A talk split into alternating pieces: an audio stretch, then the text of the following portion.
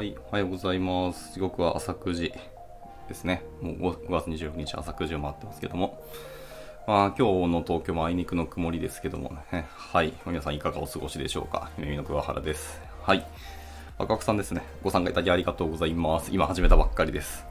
で、あと本日も朝活を始めていきたいかなと思います。で、えっと、今日はですね、タイトルにはあります通り、えっと、Next.js の、えっと、Layouts RFC というページがあってですね、そこの、えっと、プロポーザル？じゃないわ。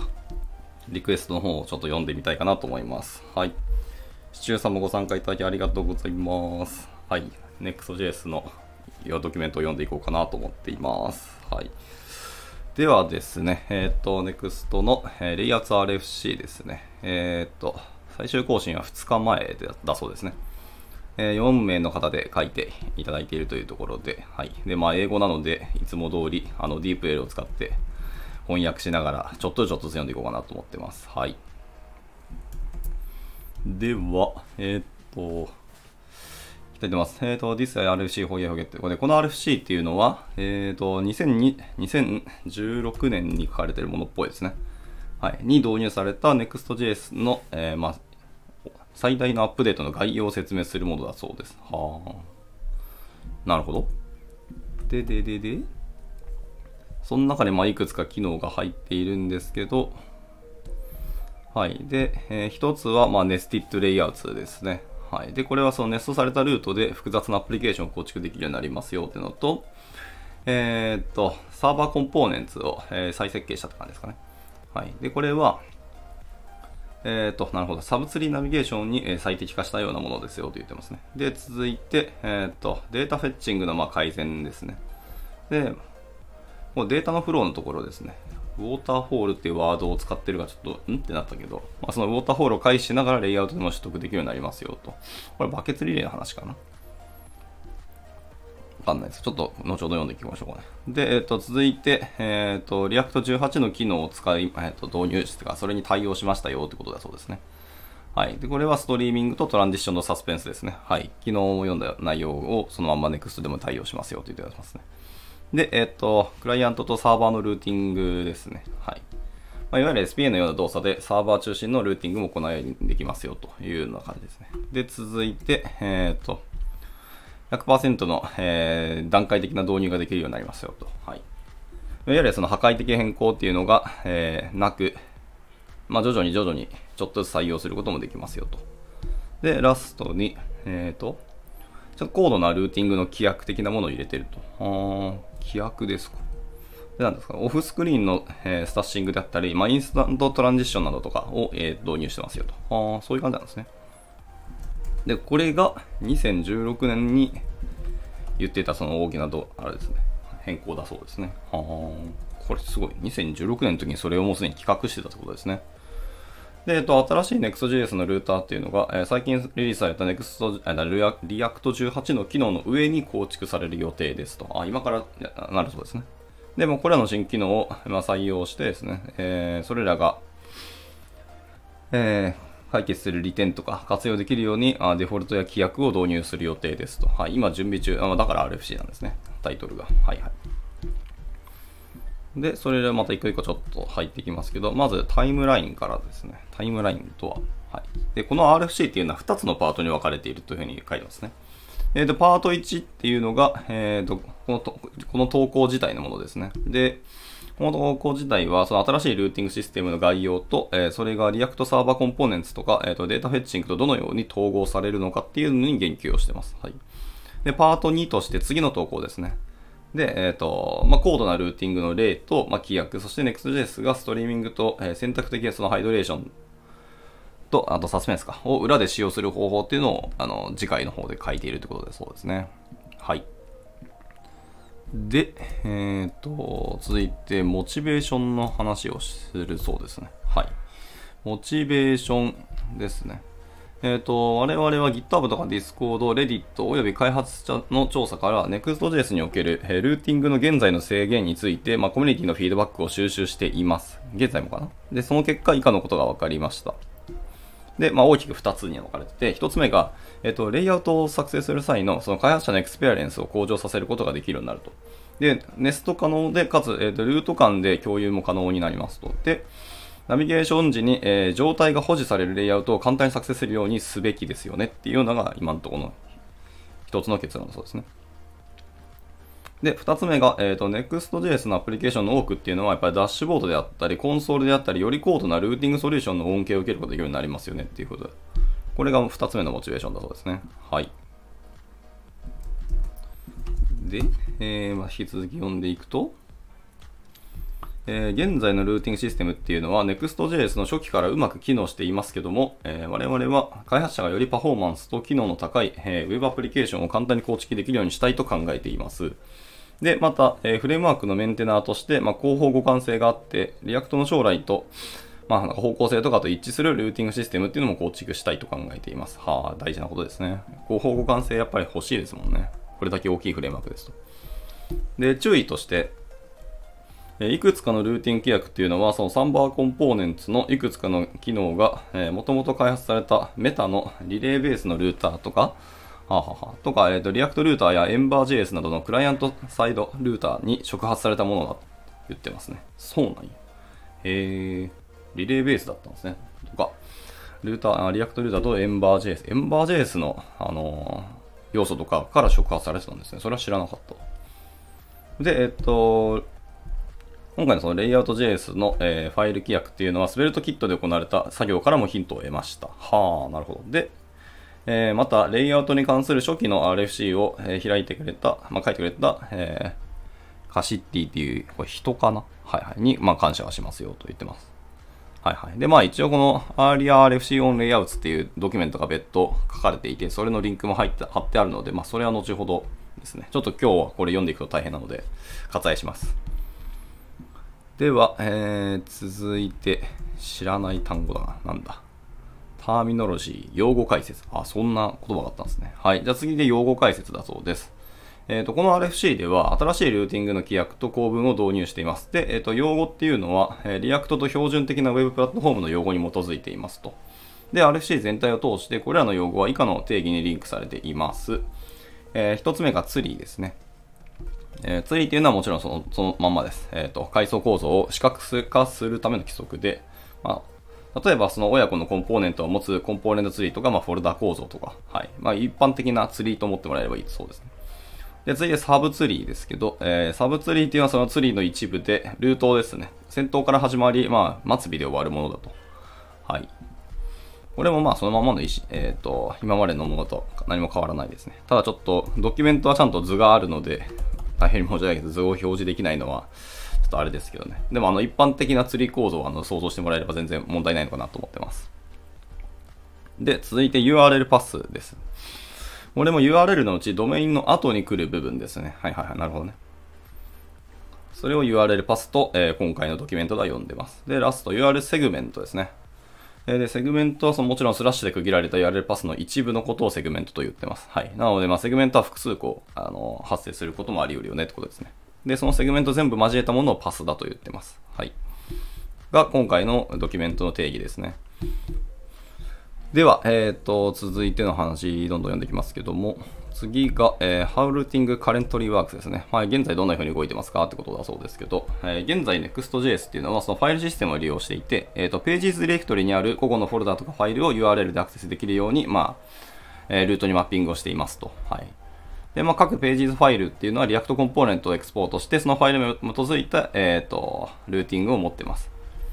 まあ、例えばっていうのがそのまさに図で書いてあるんですけど、まあ、ページ図の下に index.js があったら、それはあの、あれですね、ドメインスラッシュの本当にインデックスのページですね。で、1ページ図の下になんか例えばダッシュボードっていうディレクトリを切っといて、その中に index.js とか setting.js みたいに作っておくと、えー、index.js の方が、えっ、ー、と、スラッシュダッシュボードっていう URL にリンクして、えー、setting.js の方がスラッシュダッシュボードスラッシュセッティングっていうところに、まあ、ルーティングするように、あの、でですね、Next.js は、えー、解釈をしますと。はい。まあ、これはあの我々が今知っている Next.js の多分認識と一致していると思いますね。で、えっと、Next.js っていうのは、えー、っと、なんだ、仮括弧のパス .js とか、えー、仮括弧のパラム .js とか、え仮括弧2つ重ねて、えーえー、パラムとかっていう風な規約でダイナミックルーティングですね。はい。キャッチオールバリエーションも含むものにも対応していますよと。はい。これいわゆるあれですね。えっ、ー、と、ワイルドカード的に、特定の名前ではなくて、えー、仮括弧で、あの、文字列として受け取るよみたいな感じですね。っていうようなダイナミックルーティンを一応できますと。で、えー、レイアウト、シンレイアウトの話ですね、次は。で、レイアウトは、まあ、シンプルなコンポーネントベースのレイアウトで、えーと、コンポーネントプロパティによるそのページ単位のレイアウト、でカスタムアプリアプリケーションによる単一のグローバルレイアウトもサポートしていますよっていうですね。が今今の、えー、NEXT のレイアウトディレクトですかね。で、次データフェッチングですけども、えー、とデータフェッチングっていうのは、はい、NEXT が、えー、ページもしくはルートレベルのでの、えー、利用可能なデータ取得メソッド、例えば GetStaticProps とか GetServerSideProps ですね。を提供してますと。で、これらのメソッドっていうのが、えっ、ー、と、ページが Static Generate、あまあ、GetStaticProps の方か、まあ、サーバーサイドレンダーですね。レンダリング。まあ、GetServerSideProps のメソッドかを判断するためにあの利用していますと。で、さらに、 Incremental Static Generation ですね。 Regeneration か。ISR です。を使用すると、まあ、サイト構築後に、えー、静的ページを作成または更新することもできますよと。はい。これがやっぱり便利ですよね。NEXT のかなり大きな機能一つだと思います。で、ラストにレンダリングですね。レンダリングっていうのは、えっ、ー、と、Next.js に3つのレンダリングオプションがあって、1つは動的な生成と、もう1つがサーバーサイドレンダリングと、最後はクライアントサイドレンダリングですね。で、デフォルトはブロッキングデータ取得の要件、まあ、get サーバーサイドプロップスがない限り、ページは静的に生成するように、えっ、ー、と、設定されていますと。はい、そうですね。ここが、えっ、ー、と、現在の Next の挙動ですよね。はい。で、こっから、えー、Introducing the App Folder。あ、次は App Folder の話に移るんですね。はい。で、App Folder は、えーと、まあ、あの新しい改良を確実に段階的に採用し、変更を壊さないようにするために、えー、App という新しいディレクトリを提案しますと。ここから新しい話に入っていくわけですね。うんうん。で、ここもちょっと図があるんですけど、えー、Pages ディレクトリはさっきのまんまで、それに加えて App っていうディレクトリが1個、あの、入るそうですね。で、えっ、ー、と、App ディレクトリっていうのは、Pages ディレクトリと並行して動作をすると。はあ、で、広報互換性のために Pages ディレクトリの動作をそのまま維持しておいて、で、引き続きサポートもする予定だと。はい。で、アプリケーションの一部を新しい App ディレクトリに、え、移動して新機能を活用することができますと。ああ、はいはいはいはい、なるほどね。既存のままだったらそのページのまま使ってくださいと。で、新しい機能を使いたければ、あとアップディレクトリに移行してくださいってことだな、これは。うーん。で、それはなんでだ？で、続いて、デフィニッティングルーツなので、はい、ルートの定義の話をするそうですね。で、えっと、続いて読んでいきますと、アプリ内のフォルダー階層を一回利用して、ルートを定義することができるようになりますと。で、ルートっていうのは、ルートフォルダーから最適なリーフォルダーまで、あの、末端ですね。サブツリーフォルダーまでの階層をたどるネストされたフォルダーの単一のパスですよと言ってます。ああ、はいはいはいはい。さっきのページーズってやつと構成は基本的に一緒ですね。アップにしても。で、同じように階層構造を NEXT の中の方で頭作っていくんじゃないかな。で、それを認識していくんだと思いますね。で、例えば、えー、っと、例えばこれどういうことだ？例えば、アップディレクトリに新しい、えー、2つのフォルダを入れ子にすることで、新しい、えー、なんだ、ダッシュボードセッティングスルートを追加することができると。ああ、だからこれはさっきの本当、ページスディレクトリの構成をそのままやっぱりアップに同じものを持ってきたら同じことできますよと言ってる感じですね。あの図的にも同じこと言ってました。で、注意事項がもう一個出てきてます。えー、で今回その新しいシステムっていうのは、フォルダーでルートを定義して、えー、ファイルで UI を定義します。はい。で、例えば、 layout JS、pages、え、ページ .js とか。はい。RFC の第2部では、えー、 loading JS といった新しいファイル規約も使用するそうですね。それはなんか次の記事をちょっと見てみましょうかね。で、えっ、と、これによって独自のプロジェクトファイル、まあ、UI コンポーネントとかテストファイルとかストーリーなどをアップディレクトリの中に配置することができて、これは現在のところページでは不可能ですと。ああ、そうですね。それはそうですね。ページの中では本当ページ定義の JS ファイルしか今のところ機能しないはずなので、これが、えっ、と、今後はアプリケーション、あアップディレクトリの中の方で、えっ、と、そのコンポーネント単位とかでディレクトリを切って、その中にあの定義、えー、テスト用のファイル、えー、あとはストーリーブックの定義ファイルとかも、あと置けるようになりますよって言ってますね。はいはいはい。これはこれで確かに新しいとか嬉しい変更だなと思いますね。はい。で、続いてルートセグメントですね。はい。えー、ルートセグメントの話ですけど、えっ、ー、と、サブツリー内の各フォルダーっていうのは、ルートセグメントを表している。はいはい。で、各ルートセグメントっていうのは URL パスに対応するセグメントと、えー、マップされますよって言ってますね。はい。なので、えっ、ー、と、図のやつを説明していくと、え、まずアップディレクトリーの中ですね。アップディレクトリというのは基本的にあの URL パスでいうスラッシュですね。本当えっ、ー、と、トップレベルのインデックスだと思います。で、続いてその下にダッシュボードってディレクトリを切ったら、そのダッシュボードセグメントが1個生えて、さらにその下に、えっ、ー、と、 setting、setting かっていうディレクトリを切ると、そのセグメントが切られて、パス的にもスラッシュ、ダッシュボード、スラッシュ setting という風になるよって言ってますね。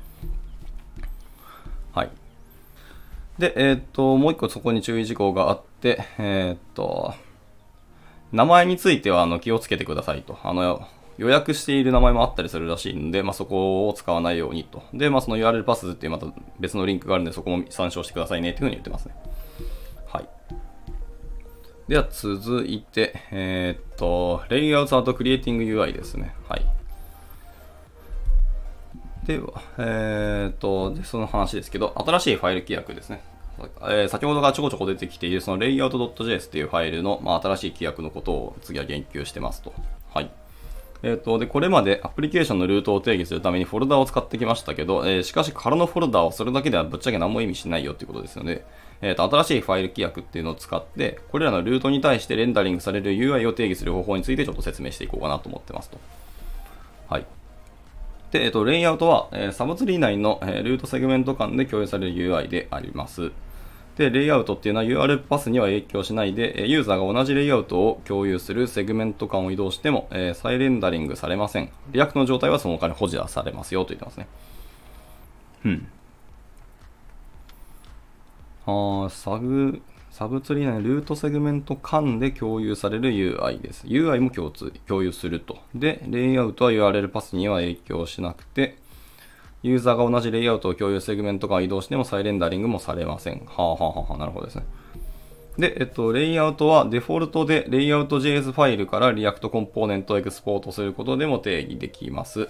で、このコンポーネントっていうのが、えっと、 children prop を、えー、指定して渡していくと。はい。で、 children props には、えー、レイアウトを含むセグメントを入力するようにしますよと言ってますね。はいはいはい。で、えっと、現在のところの設計では、レイアウトってのは2種類分かれているよと言って、えー、1つはルートレイアウト、もう1つはレギュラーレイアウトってやつですね。はい。で、まあ、ルートレイアウトは名前の通りですね。すべてのルートのに、えーと、適用されるあのレイアウトですね。で、もう1個が、え、ー、と、まあ、特別なセグメントだけにあの適用されるあのレイアウトだと。はい。まあ、ルートとレギュラーという2つの概念があるらしいですね。まあ、全部に共通し、えー、するものを定義したければ、ルートレイアウトの方に定義すればよいと。で、それらについては、えっ、ー、と、ネスティッドレイアウトの方で、えーと、言及をしているので、あのそっちも一緒に読んでもらえるといいのかなと思ってるっていうふうに書いてますね。はい。で、えっ、ー、と、今出た2つの説明をちょっとずつ、えー、一個一個説明されてますね。えー、まず、ルートレイアウトの方から見ていきますが、はい。で、えっ、と、ルートレイアウトですね。えっ、ー、と、アプリケーション、アップですね。APP フォルダー内に、えっ、ー、と、layout.js ファイルを追加することで、アプリケーションのすべてのルートに、えー、適用される、えー、ルートレイアウトを作成することができます。で、この layout.js っていうのはもうこの名前じゃないとダメっぽいですね。はい。で、えっ、ー、と、注意としては、えっ、と、ルートレイアウトっていうのはすべてのルートに適用されるため、まあ、カスタムアップ、まあ、例えば、あのー既存のアンダーバーアップ .js ファイルとか、えっ、ー、と、カスタムドキュメントですね。アンダーバードキュメント .js ファイルとかの、えー、必要性とかも置き換えてしまうようになりますよと。で、えっ、ー、と、ルートレイアウトを利用して、え最初のドキュメントシェル、え HTML タグとかボディタグとかをカスタマイズすることもできるようになりますよと。はい。で、ルートレイアウトです。えー、および他のレイアウト内部で、えー、データ取得メソッドを使用できるようにもなりますと。ああ、はいはいはい。なるほどですね。なので、今までと同じようなことがレイアウトでもちろんできますし、新しい、えっ、ー、と、ファイルですので、既存の App.js と Document.js とかの、えっ、ー、と、書き方も、えー、上書きできるようになるのかな、これは。と思いますね。これどっちが優先されるんだ、そしたら。ちょっとどっち優先されるかは言及されてないので、この辺は触ってみないと何とも言えないですね。はい。まあ少なくとも既存の機能はできるし、えっ、ー、と、app とか document ではなくて、新しくレイアウトを定義したければ、そのアップドット、アップディレクトリの中にレイアウト JS を作って定義すればいいということですね。まあ、ここはまだ既存のなんか運用方法であったり設計との兼ね合いがあると思うので、一旦好みで決めてもいい気がしますね。はい。まあ、レイアウトに関しては既存の app と document で定義をしていくのも全然いいと思ってますね、これは。ただ新機能使けれ使い使いたければやっぱりアップディレクトリを切るっていうのはやっぱり必須だと思うので、そこをどこまで導入するかっていうのと、まあ、いっぺんにガンってやるんじゃなくて、あの、NEXT 公式が何度も言っている、その段階的な導入をしていくっていうのを、まあ、あの、プロジェクトとか、あの、プロダクトごとにあの相談をすることになるのかなと思いましたね。はい。で、続いて、えっ、ー、と、レギュラーレイアウトですね。はい。えっ、ー、と、ちらは、えー、特定のフォルダ内にそのレイアウト .js ファイルを追加することで、アプリケーションの一部にのみ適用されるレイアウトを作成することができます。はい。で、さ、例えばそのさっきのアップディレクトリの配下に、えっ、ー、と、ダッシュボードっていうディレクトリを切った場合、そのディレクトリの中に、えっ、ー、と、 layout .js ファイルを作成して、え、しまえば、えっ、と、このダッシュボードっていうセグメントのみに適用される、えレイアウトっていうのが定義できるっぽいですね。はい。で、ここもあまり言及されてないですけど、あ、次、ね、次の章でありましたね。 nesting layout ですね。はい。トップにもレイアウトがあって、その、セグメントの方にもレイアウトがあった場合どうすんのっていう話が次出てきてますね。で、次が、はい。えっ、ー、と、レイアウトっていうのは基本的にデフォルトでネストされるようになりますよと。はい。例えば、えっ、ー、と、アップディレクトリの下にそのレイアウト JS を作って、そのダッシュボードディレクトリの下にさらに、えーと、レイアウト JS を作っていった場合ですね。っていうのは、えっ、ー、と、ルートのレイアウトですね。アップ直下の、えーと、レイアウト JS っていうのの設定はもちろん、えーと、ダッシュボードレイアウトにも適用されるんですけど、えっ、ー、と、その下に、えー、作られた、えっ、と、ダッシュボードの下のレイアウトは、それが上書きをするっぽいですね。はいはいはいはい。末端の方にあるレイアウト JS の方が最終的に適用されるんじゃないかなと思いますね。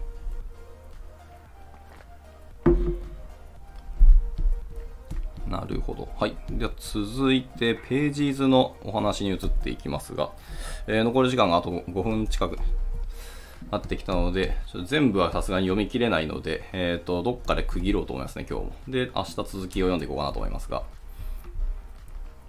はい。まあ、では、えっと、次ですね。新しいファイル規約、ページ図の話ですね。で、既存にもページ図ディレクトリあるんですけど、今回からは、えっと、ページ図、ページ .js っていうファイルが新しい規約として、えっと、導入されるようになるってことですね。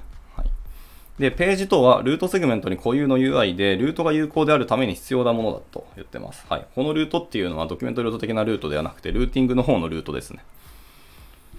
はい。で、えっ、ー、と、フォルダ内に page.js ファイルを 追加することでページを作成することができます。えー、先ほども出てきましたが、例えばそのアップディレクトリの下に、えー、ダッシュボードっていうディレクトリを切っていて、で、ダッシュボードディレクトリの下に、一旦レイアウト JS は置いておきます。で、それぞれのページっていうのを、まあ、そのダッシュボードの中でもページがいくつかあると思ってて、え今回の公式のドキュメントの例でいくと、えっ、ー、と、 settings と、えー、 analytics っていう2つのディレクトリを切ってますね。まあ、それぞれが、あの、ダッシュボードの中のページだと思うんですけど、で、ページとして機能させたいんであれば、それぞれの、えーと、ディレクトリの下に、えー、page.js を作ってくださいという感じですね。なので、ちょっとファイル構造のネストが増えていく感じになりますね。新しい NEXT のルートの行くと。はいはい。で、それを作ることで、まあ、ユーザーが、えー、スラッシュダッシュボードを、スラッシュ settings とか、スラッシュダッシュボードを、スラッシュ analytics か、とかにアクセスしたらちゃんとページとして表示されるようになりますよ、と言ってますね。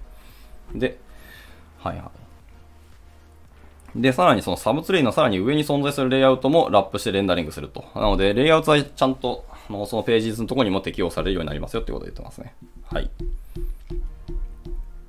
まあ、この辺は図はありますけど、まあ、文言でも十分伝わるかなっていう感じはあるかな。はい。で、続きまして、もうちょっとページ図のお話が出てきますね。えっ、ー、と、ちょっと注意書きまでもういっぺんに翻訳しちゃいますね。で、えー、と続いて、えー、ダッシュボードフォルダ内にその直接ページ .js ファイルを作成して、そのスラッシュダッシュボードルートと一致させることもできますよと。はいはいはい。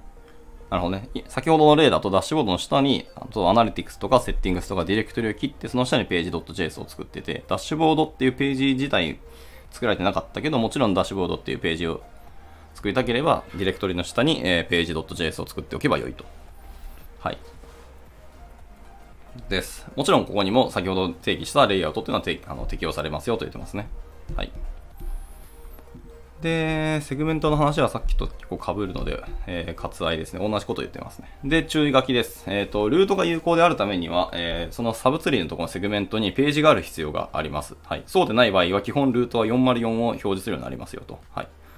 なので、さっきのように、えっ、と、アップディレクトリの下の、えーダッシュボードディレクトリの下にページ .js を作ってなければ、えースラッシュダッシュボードってアクセスしても404になるってことですね。